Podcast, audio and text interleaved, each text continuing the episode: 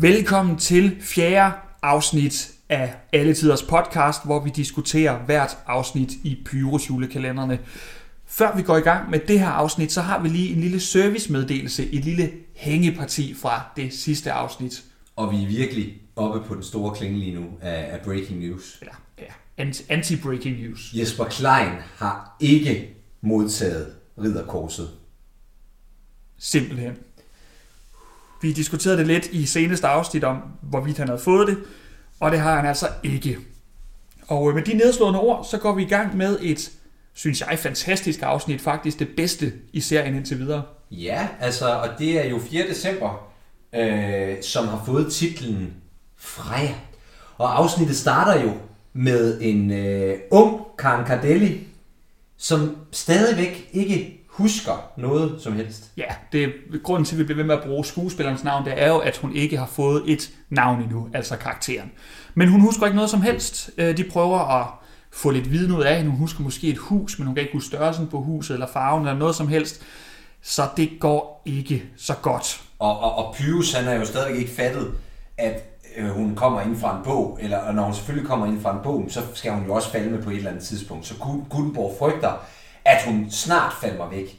Men det der er jo det pussy, Kasper, Ja. det er jo, at øh, måske er der ikke gået, helt gået 24 timer endnu, men der er intet, der tyder på, at hun falmer. Nej, Lige der, med, øh, lige med det første. der er allerede huller i den teori. Yes. Men øh, generelt så er der panik på kontoret. Vi ser en sovende frøken Brahe og Bertramsen. De er faldet i søvn på kontoret, mens de har prøvet at finde julen i forskellige bøger. Og det er altså ikke lykkedes. Julen er stadig væk. Ja, og øh, hvad hedder det?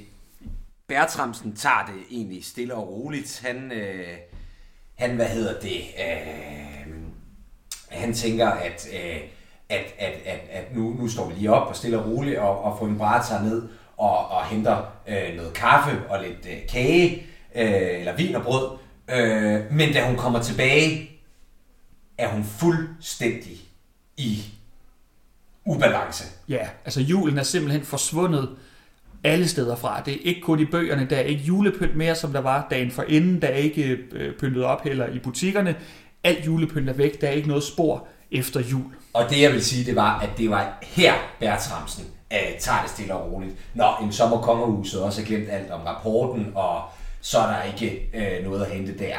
Øh, men frøken Brahe, hun taler jo til Bertramsens ego, og så, jamen, så er der jo heller ikke noget øh, ridderkors til dem, Bertramsen. Og det vækker hans øh, virkelyst, at nu må vi simpelthen optravle alle dokumenter for at finde julen.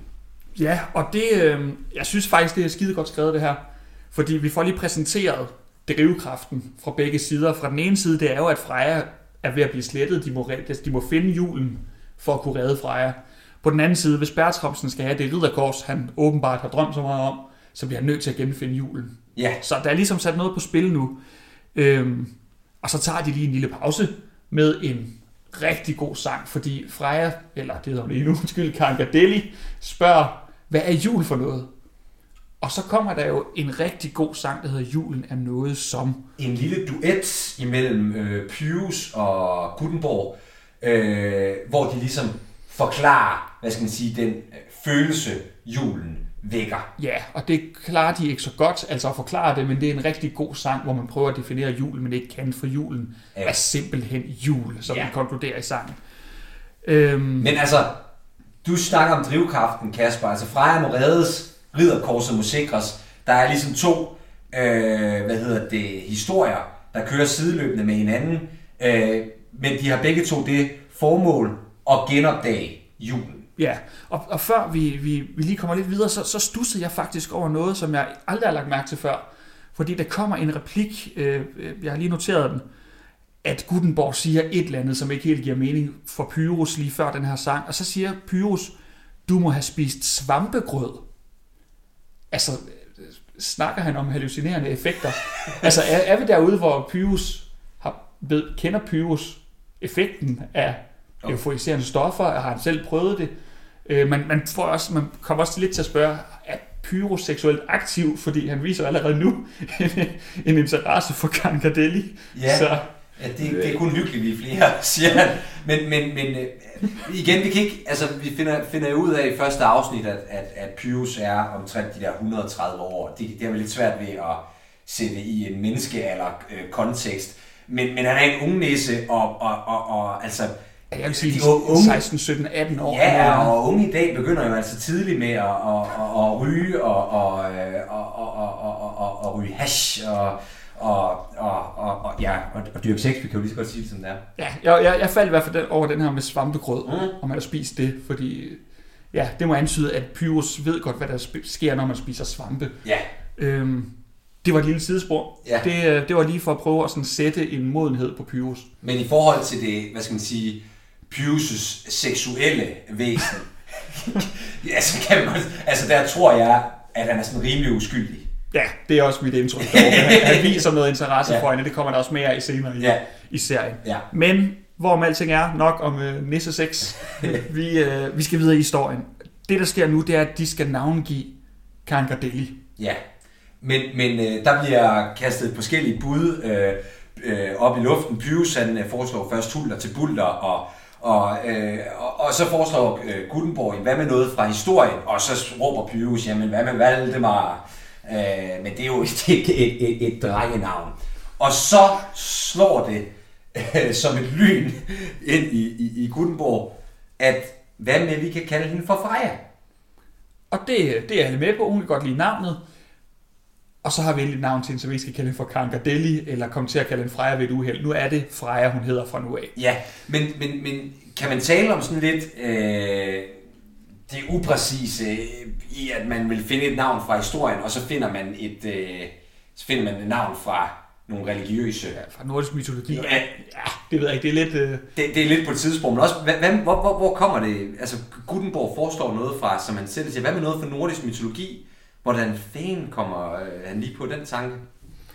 ja, det ved jeg ikke. Han, han kalder hende jo en, øh, en flere gange sådan en ung skønhed, eller en, en smuk ung kvinde, og jeg ved ikke, om det er derfor, han så tænker på... Man kunne jo tænke, at der var mange kv- hvad det, kvindelige navne i historien. Altså, jeg hellere ville have taget, altså man kunne have taget, hvad hedder det, Kirsten Munks øh, mor, en marsvin, eller, eller et eller andet, der sådan gav, Jo, jo. altså der havde sådan lidt mere, hvad skal man sige, nært historisk. Øh, Jo, jo, jo, det er rigtigt. Det er rigtigt. Det, øh, ja, men det giver jeg ret i. Men, men, men Freja, det er et pænt navn. Ja, bevares. Men nu kommer vi faktisk i gang med noget, som kommer til at fylde rigtig meget i serien, og som er noget, mange øh, nok husker. Det er de her tidsrejser, de begynder på. For nisserne beslutter sig for at rejse tilbage i tiden igennem historiebøgerne og finde spor efter julen, mens Bertramsen beslutter sig for, sammen med frøken Brahe, at de skal finde julen i bøger. Så det, der sker, det er, at de bruger nogle, øh, nogle sten, en stenopsætning, som udgangspunkt for at rejse tilbage til stenalderen. Ja. Og de ender jo inde i en jættestue. Og skal vi lige snakke lidt om øh, green screen her? Ja, altså det er jo her, hvad skal man sige, det er jo også, det er jo også tavligt af os at, at, at, at række øh, hvad hedder det, en green screen øh, produktion ned fra 1994, for der er jo sket uhyre meget siden da. Men, men, men, men vi roste jo øh, i afsnittet øh, den 2. december green screen, der fungerede, når man ligesom øh, satte nisserne ind i en, en, en filmoptagelse, de selv havde lavet af Jesper Klein og Josefine Brahe. Men her, der har de ligesom selv lavet noget computergrafik. Ja, som skal forestille stenene i en jættestue. Hvis man ikke lige ved så en jættestue den her stenopbygning, altså et, et, et gravkammer, man bygger her i Norden af sten. Ja. Ja, Og jeg vil sige, det, det, det, det, jeg ved ikke om på en eller anden måde, men jeg synes, det havde fungeret bedre, hvis de rent faktisk bare havde filmet det. Altså, lavet en kulisse. Ja, det tror jeg. Jeg, jeg ved ikke, om man sådan ville, ville skubbe grænserne for... Altså, nu har vi teknologien, lad os bruge Ja. den, lad os blære os lidt, lad os vise Danmarks Radio, hvad vi kan. Eller også har det simpelthen bare været billigere. Jeg ved ikke, om man simpelthen har filmet jo, alle... Det har selvfølgelig nok noget at gøre med økonomi også, ja. Ja, og man har filmet alle green og blue screens af en gang. Det ved jeg faktisk ikke. Men det, det har jo selvfølgelig også sin, altså det har jo selvfølgelig også sin charme et eller andet sted. Ja, og det er jo noget, af det vi husker i dag, Ja. hvor grimt det er. ja. Men de er tilbage i en jættestue, og øhm, der sker jo det, at der kommer en stenaldermand ind til dem. Som tror, at de er guder, fordi hvordan pokker skulle de ellers være kunne kommet ind i en aflukket øh, jættestue. Ja. Øh, Pyrus, han øh, lægger ud med at spørge stenaldermanden, kender du noget til jul? Jul! Jul! Skriger stenaldermanden. skriger stenaldermanden og flygter. Ja, Øhm, og kommer tilbage med et hjul. et hjul af sten, som han har bygget op. Gutenberg konkluderer straks, nå, han har lige opfundet hjulet. Og det kan jeg godt lide. Jeg kan godt lide det her perspektiv, fordi man går ud fra nu, og det er måske det børn lærer, når de ser Pyrus, hjulet er opfundet i Danmark, og det første oprindelige ord for det, det er jo det danske ord jul. Fordi Ja. han genkender ordet, han siger jul. Ja, altså, så, så altså, julet er en dansk opfindelse, mine damer og herrer. Det, øh, det må det jo så være. Jamen altså, og, og, og det der jo er så, øh, øh, hvad hedder det, fantastisk ved, det er, at, de, jo- at, at, det er jo heldigt, at de har fundet en stenaldermand, der taler dansk. Ja, han, øh, han, han siger nogle... Øh, Altså, han taler Nogle- ikke fuldkommen komplet. øh, Nej, han han siger noget, noget, noget altså det, det lyder norrønt, vil jeg sige. Det er Ja. sådan noget, øh, noget, der minder om Yggdrasil, han siger til dem. og- Selvom det, ja, det ved jeg ikke. Men man må gå ud fra, at hvis man øh, tryller sig ind i en bog, der er skrevet på dansk, også selvom hvis man tryller sig tilbage til Ludvig den 14. hof i Frankrig, at så taler de dansk, fordi det står på dansk. Det kan selvfølgelig godt være. Altså, det, det, det, Det- ved det- vi ikke, nej, men det, det- er, nej, en, det- det er en det- teori. Men, men det, der så sker, det er jo, at nu skal de, øh, det har de ikke fået noget ud af det her, de vil trylle sig hjem igen. Nu tryller han jo faktisk Gutenborg. Vi drillede ham lidt i sidste Han afsnit. sig ind på næste side. Og det er det, han vil. Ja, Okay. Og det, og det gør han uden at bruge en bog, for de kan ikke se noget derinde, der er blevet mørkt. Ja, Og så ender de jo med at lande i bronzealderen. Og her synes jeg faktisk, at... Og nu ved jeg godt, at jeg har sagt, at vi ikke skal drille dem for meget med deres green screen. Det er det så blue screen i det her tilfælde. Men det er så ringe i den her, øh, hvad hedder det, øh, bronzealder mose. Jeg kan, Altså- jeg kan simpelthen ikke se, hvad det forestiller. nej, men, men det ser ud som om, at de har, øh, altså hvor de andre green screens ligesom forestiller en decideret, øh, altså kuli, eller hvad hedder det? Ja, det, det var sten i den Ja, en den stenalder. det, det, det, så her, der, der, der, er det- der har de ligesom lavet en kulisse, hvor der er sådan flere forskellige billeder. Ja, sådan stemningsbilleder. Ja, stemningsbilleder fra bronzealderen. Og så har de valgt at sætte nogle kunstige planter foran, og det, og det går ikke særlig godt med det her blue screen. Du kan se det blå skær på planterne, fordi Ja, det er jo så grønne planter, du har ikke brugt green screen med blue screen. Og det, det ser rigtig kikset ud, det hele. ja, men det vi jo altså, hvad hedder det, øh, opdager, det er jo, at øh, Pyrus han foretrækker en bestemt type smør, Kasper. Ja, fordi øh, der kommer jo et par bronzealdermænd ind og blæser i en lur, og det kan Pyro straks kende fra øh, det smør, han bruger på sin øh, risengrød. Og det er jo lurpak, så jeg synes faktisk, det er lidt interessant, at vi, vi lærer jo noget nyt om Pyrus her, hans øh, simpelthen, øh, vaner som forbruger. Ja, og vi, skal, og vi ved jo faktisk ikke, om Lurpark har betalt skjult. Øh, altså, om det er skjult reklame. Nej. Fordi altså, TV2 er jo en lands, eller hvad hedder en kommersiel kanal. Ja. Så øh, om der er skjult reklame her, det, det ved vi ikke. Det kan vi jo eventuelt spørge Ja, Martin fordi, ja, jeg, om. jeg, jeg tror ikke, at Bakkedal har ikke været helt op at ringe over det her. Nej, og høre, at det er lurpak, der er hele Danmarks yndlingsnisses foretrukne smør. Ja. Øhm, men vi befinder altså, det skal lige sige, at vi var i jernalderen på forrige side. Nu- Ja, eller stenalderen, ja. Stenalderen, undskyld. Og nu er vi i, i, øh, i bronzealderen. Og det er jo sjovt det der med, Gutenborg, da de er i jættestuen, vil han tr- trylle sig videre på næste side, men de er jo ikke inde i en bog. De Nej, jo det er, en sten. det er en stenformation, ja. Så, Så, og jeg ved heller ikke helt, hvad det er for så en... de trylle sig videre til næste sten. Eller, Ja, ja men, men fordi det giver heller ikke helt mening, for det...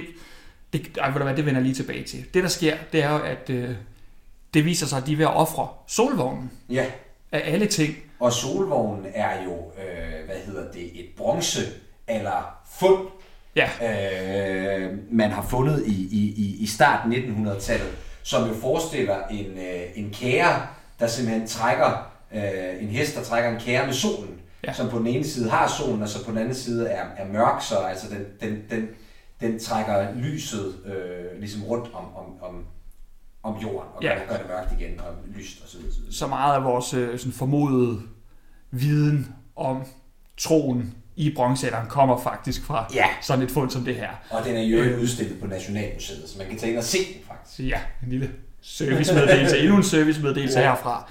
Øhm, Pyrus, han øh, råber op, han vil snakke med dem, og de ender med at tage, altså de er bronzealderfolk, og de tager vores helte til fange, og skal til at ofre dem til guderne. Ja, Men ligesom de skal til det, så bliver de tryllet tilbage, vores helte, til nutiden. ja, og det er fordi siden skifter. Ja, Men de er- siden løber ud, og det, og det undrer mig. Ja, det undrer også mig, fordi vi er ikke inde i en bog. Nej, for det første, for det første så var udgangspunktet jo en, en stenformation, som de brugte til at trylle sig tilbage. Og for det andet, så, så den her scene, der udspiller sig, altså sol, solvognen er solvognen. Den kender man, fordi man har fundet den. Ja. Der er ikke, altså det er jo ikke en side, der beskriver, hvordan solvognen blev kastet i mosen og offret til guderne. Så jeg, så jeg ved ikke helt... Der, der, er noget, der er noget, jeg tror, øh, hvad hedder det, Martin Mirinar, han kunne ikke komme uden om... Nej, det var ligesom en måde at komme ud af... Om, om sten og, og bronzealderen, så det her afsnit, det skulle, altså- de to ting skulle komprimeres i et Ja, og de, afsnit. og de, Det skulle hurtigt overstås. Ja, og de skulle, og de skulle reddes hurtigt, vores helte, fordi det der, nu afsnittet ved at være slut. Vi slutter af med en sang. Det var det, den sang, der også øh, blev introduceret første gang i det seneste afsnit, øh, nemlig Jul i gamle dage. Men hvad opdager, altså hvad opdager de i det her afsnit? Altså Ja, hvad det er i forhold til jul? Ja, altså det er jo, at, øh, at Gutenborg, han, han fortæller lidt om, øh, om bronzealderen, og at, øh, at man holdt jo en solfest hen over vinteren. Ja. Og så siger Pyrus jo, at det er jo ligesom jul. Og det, det reagerer Gutenborg på. Det synes jeg er fantastisk, for det må vel være det første spor efter jul. Ja. Eller første spor af jul. Ja. Det, som julen kommer af. Og det, øh, og det kan der jo være noget om. Og det er jo faktisk noget, de griber fat i i næste afsnit. Som hedder Mjød.